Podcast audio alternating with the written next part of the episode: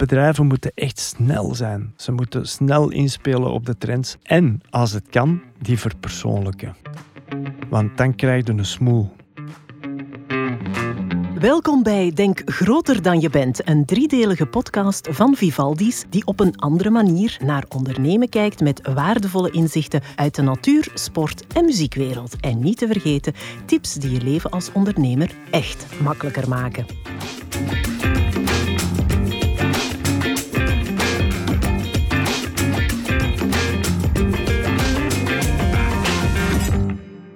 Wie luistert er nu niet graag naar muziek? En als artiest geeft het een enorme kick, een adrenalineboost, om voor duizenden mensen op het podium te staan. Maar hoe maak je het nu in de muziekwereld? En hoe ga je om met groei en de druk die daarbij komen kijken? We gaan in deze aflevering op zoek naar gelijkenissen tussen de muziek en de bedrijfswereld. Ik ben Valerie Thijs en vandaag zit bij mij een fenomeen uit de muziekbusiness. Een Belgische topdrummer, die ook wel kaas heeft gegeten van zaken doen. Je hebt hem misschien al eens zien optreden met Netsky of kent hem van op Tomorrowland. Welkom, Michael Shag. Dank u wel, Valerie. Waar moeten artiesten aan voldoen om succes te hebben? En wat is de truc om verder te kijken dan de doorbraak? Welke lessen je hier als ondernemer uit kan trekken, kom je in deze podcast te weten.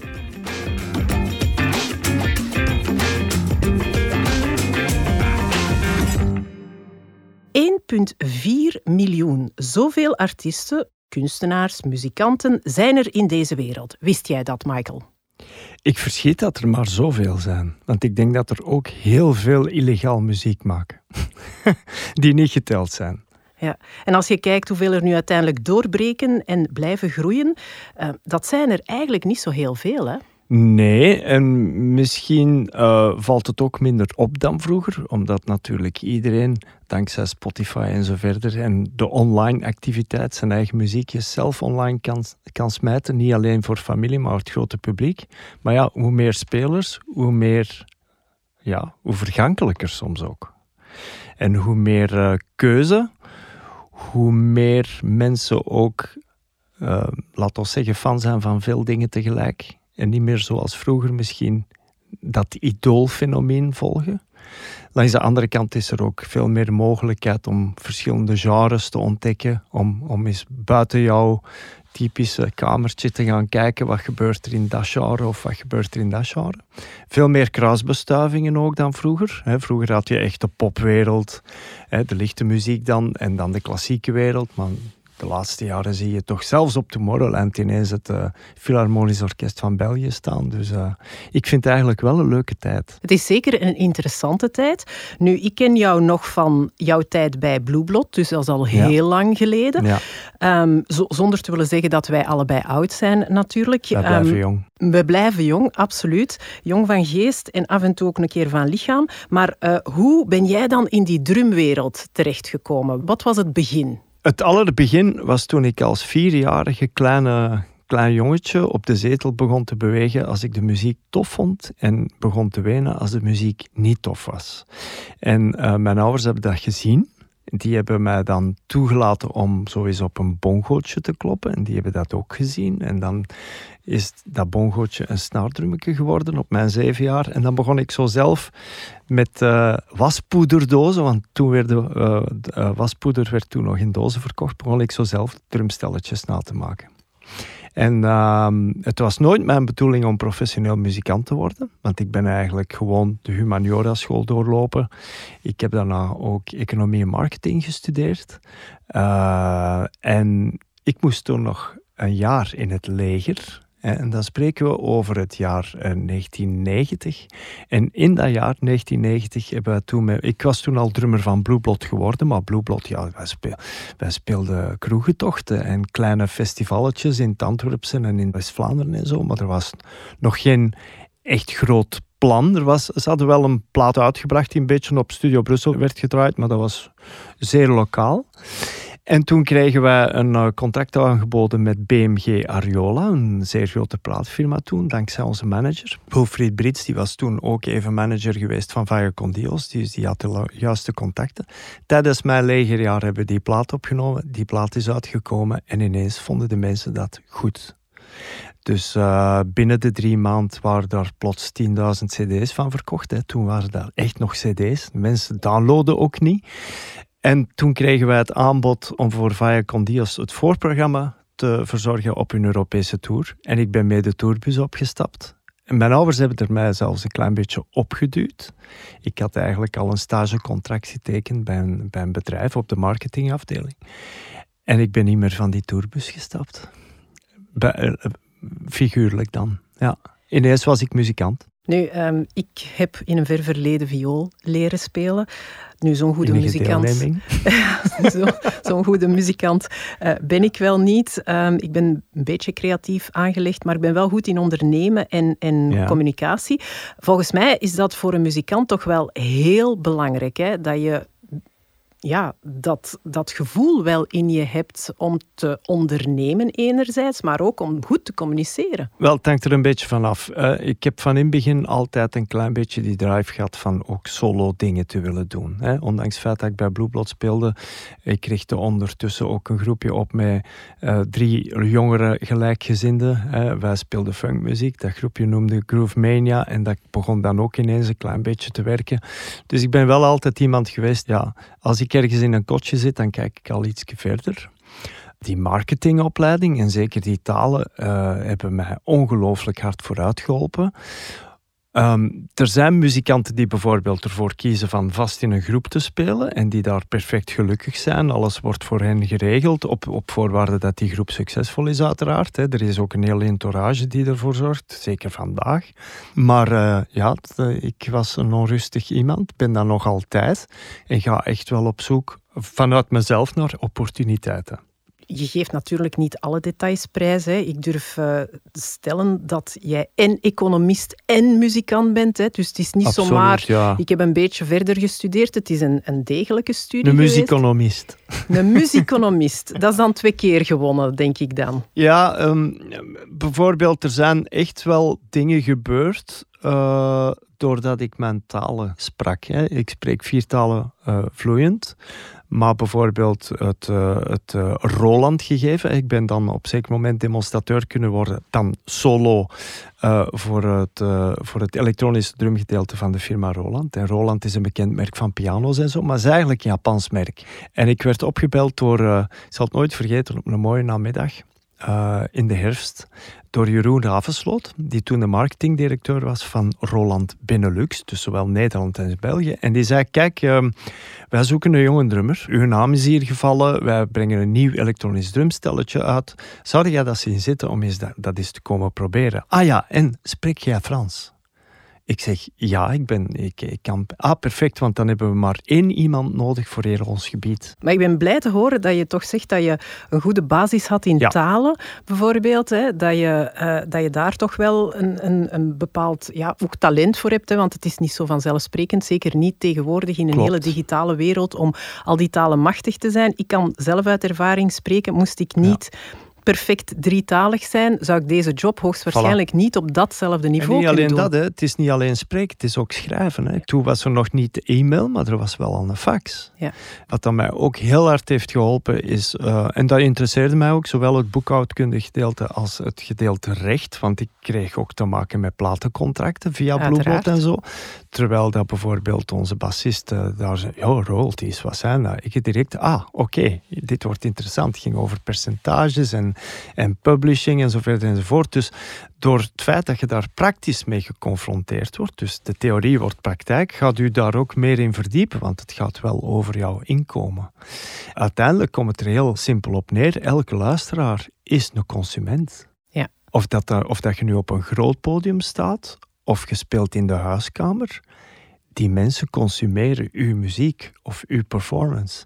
En vanaf dat ik, die, ik heb die klik zelfs niet moeten maken, maar vanaf dat je die ingesteldheid hebt, is het cliché dat de muzikant zich niet graag met papieren bezighoudt, duidelijk aanwezig. Maar als je dat ter harte neemt, dan raakt het plots veel verder. Het was een explosief gebeuren. Hè? Het was een ontploffing. Um, geen eh, gestage groei bij jou. Hè? Nee, er zijn een paar geluksmomenten geweest. Dus bijvoorbeeld dat telefoontje vanuit uh, Roland Benelux dan. En een ander geluksmoment was echt uh, toen dat mijn favoriet groepje eigenlijk mezelf had buitengesloten. Hè. Um, ja, ik was te marketing, ik was te commercieel gericht. Uh, een week, ja, dan vroeg ik me af, ja, wat moet ik nu gaan doen? Hè? Ik ben bij Blueblot vertrokken. Hè? Ik, ik, heb dat groepje opgestart, dat groepje heeft niet gewerkt. Ja, wat ga ik nu doen? Drumles geven voor de rest van mijn leven? En twee namiddagen later kreeg ik uh, telefoon van Chris Wouters om bij Clouseau te komen drummen. En ik, ja, ik sprong een gat in de lucht. De ene deur ging dicht, de andere ging open. Nee, de, de deuren gingen eigenlijk tegelijkertijd open. Want um, Jean Blaute, die ook er had geproduceerd, zag mij dan live met Clouseau speelde. Dus die durfde mij al eens vragen voor een studiosessie van iets anders dat hij produceerde. Ondertussen was Roland was dat elektronisch drumverhaal aan het lopen. Maar doordat dan uh, ik de drummer vast van Clouseau kwamen er misschien ook wat meer mensen kijken naar die drumdemonstratie. En, en het een steekt het andere aan dat is zo ook wel in de muziekwereld. Als er een deur open gaat en je stapt daar met veel overtuiging in, dan is het kwestie van netwerken, maar ook eerlijk jezelf blijven en te kiezen welk, welk pad ga ik juist nemen. Nu, uh, het pad is niet altijd zonder hindernissen. Hè? Er zijn ook wel wat uh, nadelen aan verbonden. Kan je daar iets meer over ja, vertellen? Ja, er zijn, er zijn wel al eens projecten geweest waar dat ik uh, eh, 200.000 kilo heb ingestoten, waar daar nog geen 100 gram is uitgeraakt, bij wijze van spreken. Absoluut, maar daar leerde van bij. Of dingen waar dat je mee in investeert. Hè? Bijvoorbeeld ik zeg maar iets, uh, een, een, een single-opname die je zelf mee bekostigt, waar dat je van denkt, dit gaat het maken, die dat, dat uiteindelijk dan ja, tegen een muur is gebotst van nee, dat gaan wij niet draaien op de radio's en dan is de kous af. Maar daar leert je van, hè. Dat sterkt u. Je kunt het niet weten. En je bent ook wel afhankelijk soms van anderen, hè, uiteraard. Het publiek kiest altijd. Ja, dat het publiek beslist. Ja. ja. Nu, na dat eerste succes, ja. zijt je ook niet op je lauren blijven rusten. Hè. Ehm, elke keer, denk ik, voor jezelf leg je die lat een tikkeltje hoger. Ja, omdat dat ook heel motiverend werkt. Hè. Dus je staat dan plots uh, toen met Clouseau toch echt wel op podia waar dat je zelf nooit van had durven. Toen was Martrok Leuven was gigantisch. Uh, Marok Mechelen kwam op. Uh, heel België ging naar stadsfestivals kijken. Je speelde dan in een groep die dan ook nog dikwijls de beste slots had in de avond. Er was een lichtshow bij. Ik moest mijn drum zelfs niet meer opstellen. En er waren rodies.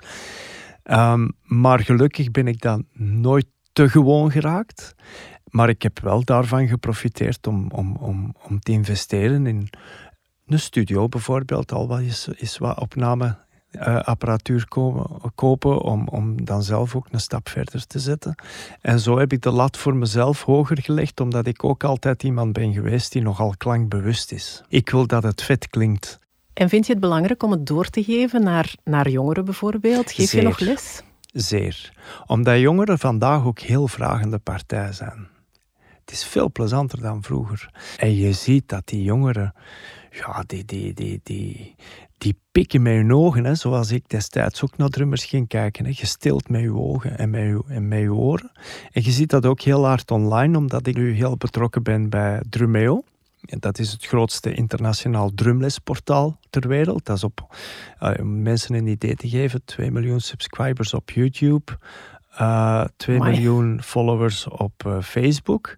Maar ik geef daar wel degelijk coachlessons elke week. Ik stream één keer per week. Dus het publiek dat je daarmee bereikt, zijn heel veel oudere drummers, maar ook jongere drummers, maar van overal ter wereld. Dat is fantastisch. Vanuit mijn studio in Wilrijk. Ja. Dat is, dat is ongelooflijk. En je krijgt daar ook heel veel feedback van. Dus door die Roland-toestanden te doen, ben ik eigenlijk ja, erachter gekomen dat, dat mijn verhaal ook anderen kan inspireren. Maar je ziet ook mensen die, die dingen van mij coveren. bijvoorbeeld, ik doe een clipje en die zien dan, ah, met die track van Michael Schack, ik heb daar mijn eigen versie van gemaakt. En dat is, velen zouden dat kunnen zien als, oei, dat is concurrentie. Maar ik zie dat meer als een shot onder mijn kloten, bij wijze van spreken, om, om door te doen om door te doen. Nu, een van de manieren om door te doen is jezelf te promoten als muzikant. Hè? Social media partnerships. Nu, als je dat doet, dan neem je soms wel wat risico's. Hoe pas jij die dingen in in jouw carrière? Wel, eerst en vooral, uh, en dat is met COVID zeker heel, heel belangrijk gebleven, positief zijn. Dat is superbelangrijk. Je moet de mensen entertainen. De mensen hebben nu meer nood aan positief verhaal dat inspirerend is. Zeker een muzikaal positief verhaal. Of, of bijvoorbeeld het louter een toffe film op een drum spelen. En die zodanig ook trager uitleggen, zodat iedereen die kan meepikken. Want iedereen kijkt tegenwoordig op zijn mobiele telefoon daarnaar. Ten tweede, ehm, timing is heel belangrijk. Wat dat je online gaat smijten. Dus niet enkel de inhoud, maar ook de timing. En ten derde ook, het moet credibel zijn. Dus ik probeer bijvoorbeeld niet als violist het verschil te maken, want ik kan dat niet. Uh, er zijn heel veel muzikanten die zich bijvoorbeeld uh, proberen te profileren als multi-instrumentalist, maar je bent nog altijd vooral met dat ene instrument begonnen. En dat heb ik altijd wel gekoesterd. Dus ik ben een drummer. Ik hoef niet meer te zijn dan dat, maar ik kan daar wel een heel trucendoos bij halen om het verschil te maken met anderen. En zo is dat DJ-drummen ook online eigenlijk beginnen werken. Zometeen is het weer tijd voor ons dilemma van de dag. Solo of optreden met een band. Wanneer kies je voor jezelf en wanneer staat het belang van de groep voorop? Maar dat is voor straks. Tot zo.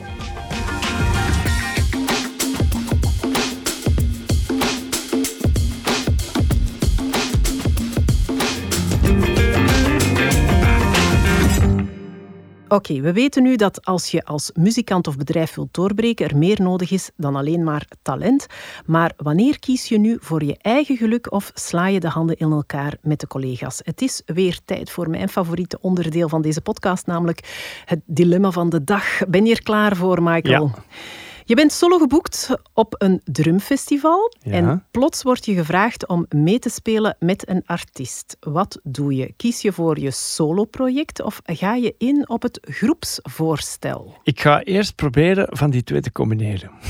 dat zit in een echte marchand. Ja, dus bijvoorbeeld dat drumfestival zet mij in de namiddag, dan kan ik s'avonds met de groep gaan spelen.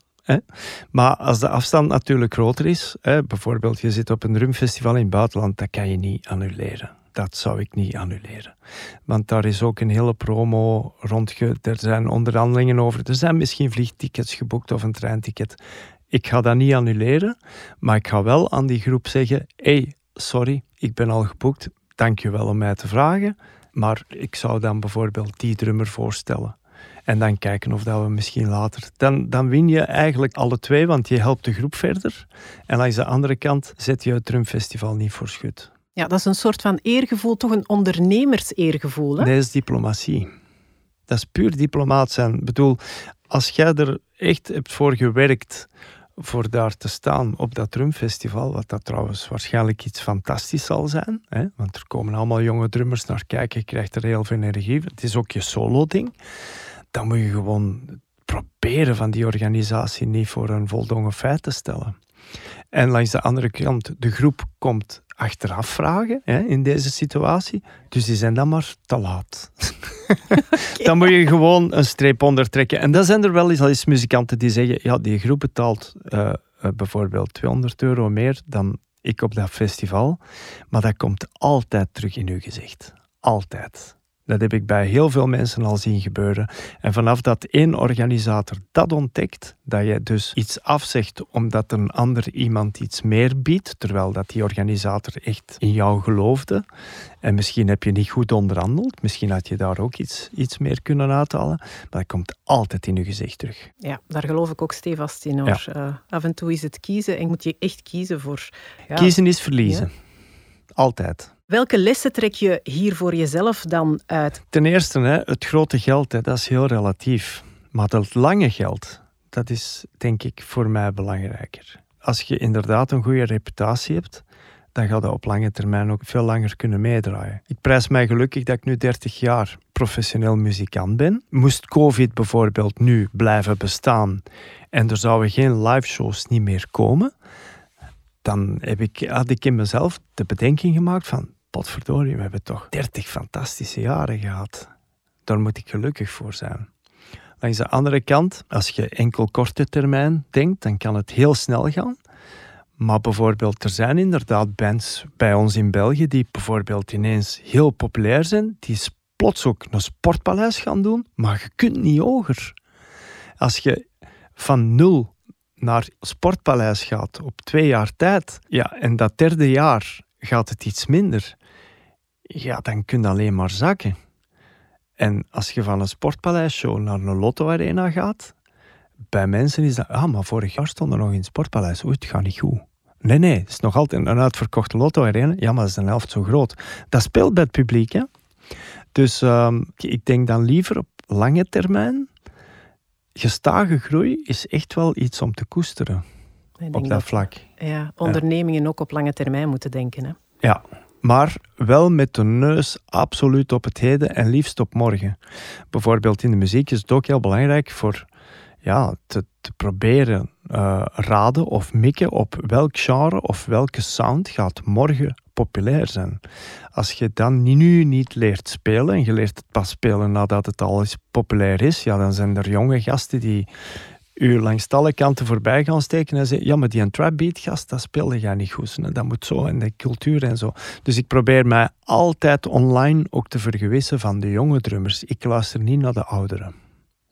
Nee. Dat is interessant. Ja, absoluut. En dat is iets waar dat ik misschien iets extremer in ben dan andere muzikanten. Maar ik luister, mijn Spotify-playlisten staan vol met de nieuwste releases. Ik luister ook elke vrijdag doffies naar New Music Friday. En ik heb geen Spotify-lijsten met mijn favoriete Blueblot-nummers of mijn favoriete bluesartiesten of funkartiesten. Mijn Spotify-lijsten die worden elke vrijdag automatisch door Spotify zelf vernieuwd. Dat zijn de nieuwste releases.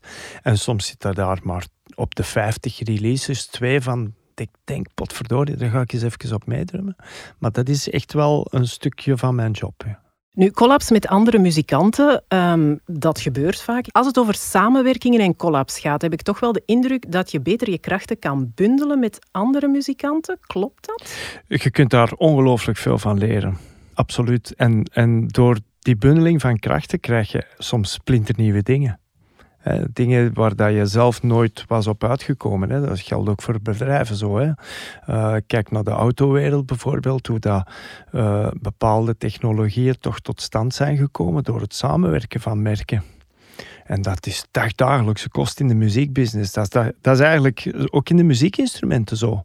er zijn grote merken, zoals een Roland bijvoorbeeld, die dikwijls naar jonge zelfstandige ondernemers gaan voor die bepaalde softwarepakketjes, om die dan eigenlijk in licentie over te nemen en te implementeren in hun eigen grote producten. En die kleine mannen die dan supergelukkig zijn dat hun idee dan plots een distributiekanaal krijgt over heel de wereld, waar dat ze eigenlijk nooit de middelen voor zouden gehad hebben.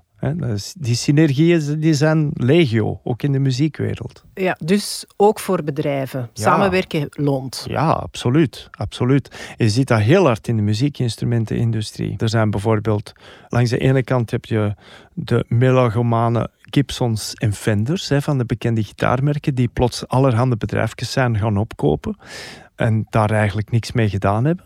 Maar langs de andere kant heb je bijvoorbeeld een Roland die op zeker moment uh, de Vimoda hoofdtelefoons, het merk Vimoda was een klein merkje die dat hebben opgekocht en die er nu voor zorgen dat die Vimoda hoofdtelefoons in alle Roland winkels overal ter wereld liggen. En soms ook in paar gekocht. Hè. Bijvoorbeeld als je deze sampler koopt, of uh, dit drumstel van Roland, krijg je er een Vimoda hoofdtelefoon bij. Als je dan als jonge drummer van je ouders een drumstel krijgt en die Vimoda hoofdtelefoon is erbij, dan is de kans heel groot dat je voor de rest van je leven die hoofdtelefoons gaat blijven gebruiken, want daar vergroei je mee. En daar, daar zouden eigenlijk meer en meer bedrijven meer het positieve van moeten inzien dan het puur concurrentiële. Ja, en niet alleen samenwerken, ook van elkaar leren. Tuurlijk, want door samenwerking van verschillende uitvinders, hè, want dan eh, krijg, krijg je gewoon dingen die anders niet mogelijk waren geweest. Hè, bijvoorbeeld, uh, ik zeg maar iets in de software in de muziekwereld is heel belangrijk door bepaalde mensen die zijn gaan samenzitten en die bepaalde software-implementaties hebben uitgevonden, specifiek voor muziekproducers, zijn muziekproducers ook plots veel betere muziek gaan kunnen maken voor de gamingwereld.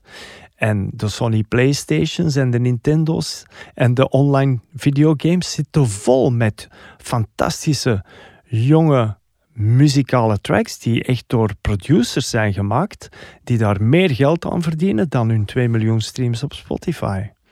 Dus die synergieën die zie je constant. Ja. Soms moet je ook een nieuwe doelgroep of nieuwe customers kunnen aantrekken, nieuwe klanten. Kan het bedrijf, eh, net als muzikanten, zo van die nieuwe groepen aanboren en ontdekken? Ja, absoluut. En zij zouden dat eigenlijk best ontdekken er zijn echt wel bedrijven die daar werk van maken, maar ik ben er heilig van overtuigd. En als ik kijk naar de wereld waar ik in zit, social media managers.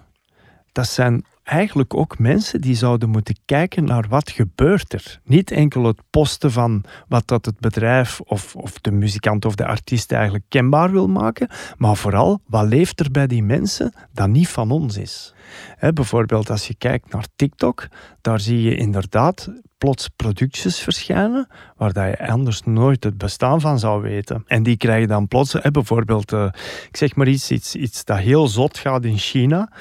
Want China en Japan zijn op dat vlak eigenlijk wel heel specifieke landen waar dat je de zotste dingen plots heel populair ziet worden. Nu, jij bent een beetje een Zwitsers zakmes, hè? want je bent en, ja, en een soloartiest en je treedt op met andere muzikanten. Een echte expert dus op het vlak van electronic drumming. Wat is voor jou de sleutel tot succes als vakspecialist?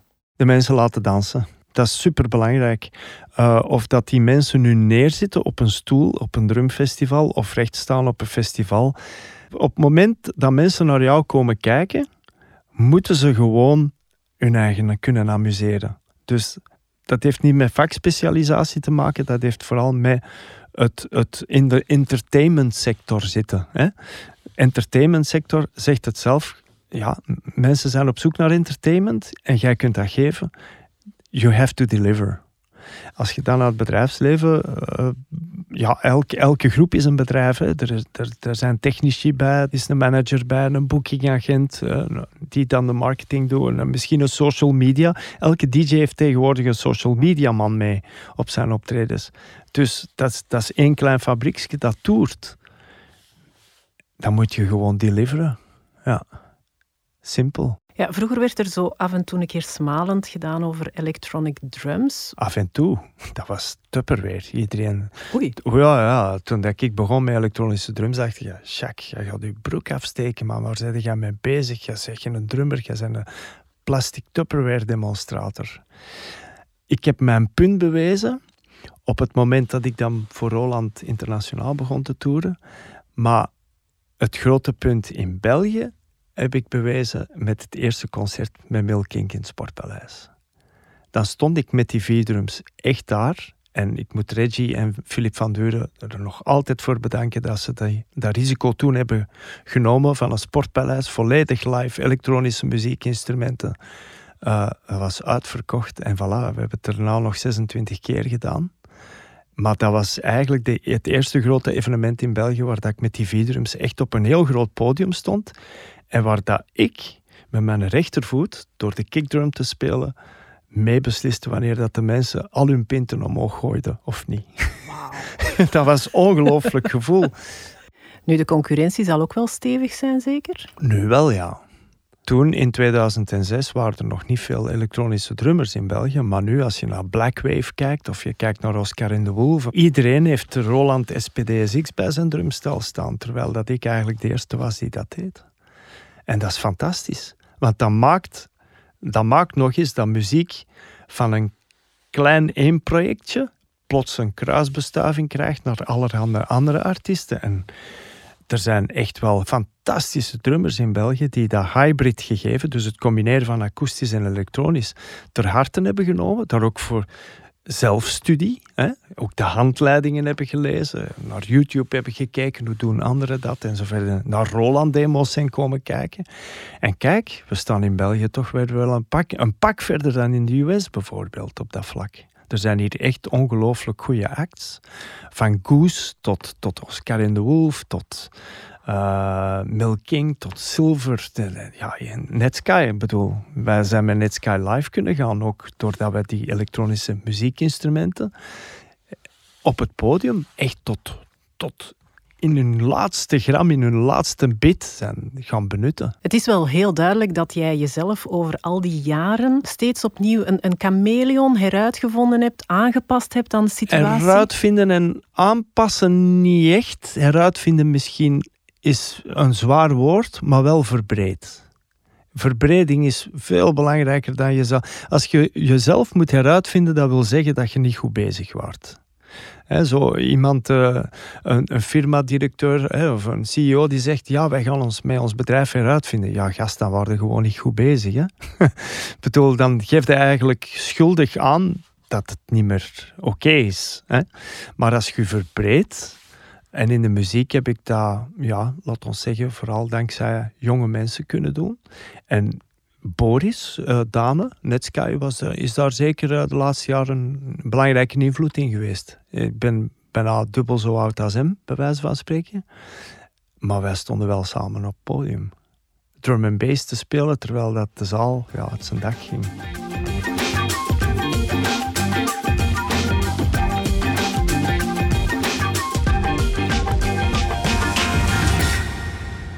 Last but not least, afsluiten doen we altijd met een gouden tip. Wat kan een ondernemer volgens jou van de muziekwereld leren? Snelheid.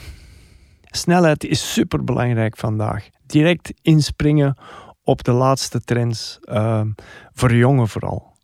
Um, het publiek beslist echt wel wat dat ze goed en niet goed vinden. Vroeger was het bijvoorbeeld zo dat platenfirma's dikwijls beslisten: wij gaan nu die artiest tekenen, wij zorgen dat die CD's aan de kassa van de Deleuze staan en dan wordt dat een hit. Vandaag is dat niet meer zo.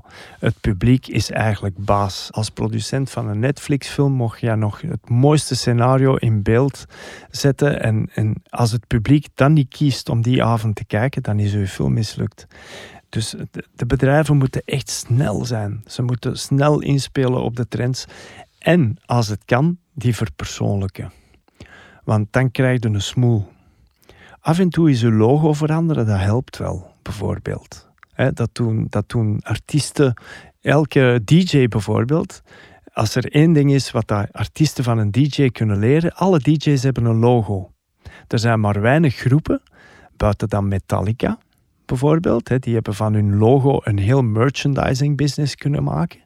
Maar er zijn weinig artiesten die je overal op de affiche ziet staan met hun specifieke logo. Maar ga je naar een DJ-affiche kijken, bijvoorbeeld een Tomorrowland-affiche of ECS in Las Vegas of weet ik veel, daar staan die allemaal apart met hun logo op. Dat is een smoel. Dat is iets wat dat bedrijven wel kunnen leren. En als dat logo verouderd is, dan moeten dat vernieuwen. Dat, dat zorgt voor een nieuwe wind en een nieuwe identiteit. Ja. Verpersoonlijken, maar ook de lat steeds hoger blijven leggen, je eigen continu blijven verbeteren. Stompen. Ja, echt, echt stompen. En, en niet, in het, niet, niet in de mensen hun strot duwen, want zij beslissen wat dat ze goed vinden, maar wel de zichtbaarheid ervan stompen echt ermee uitpakken. En zorgen ook, als je zoiets doet, bijvoorbeeld er zijn al uh, bedrijven geweest en, en ook muziekinstrumentenmerken die plots hun logo veranderen, maar die dat dan niet volledig doen. En dan liggen daar bijvoorbeeld nog stickers met het oude logo. Nee, dat moeten alles doen. Dus dat moet van in het begin tot het einde kloppen. Maar snel. Ja, en dat kost geld. Ik onthoud ik onthoud snelheid en uh, jezelf continu blijven verbeteren. Hè. En vooral niet vergeten, ja, die groei die heb je niet altijd volledig zelf in de hand. Ik ben weer helemaal mee en heb ook heel wat bijgeleerd. Dankjewel Michael voor dit gesprek. Dankjewel.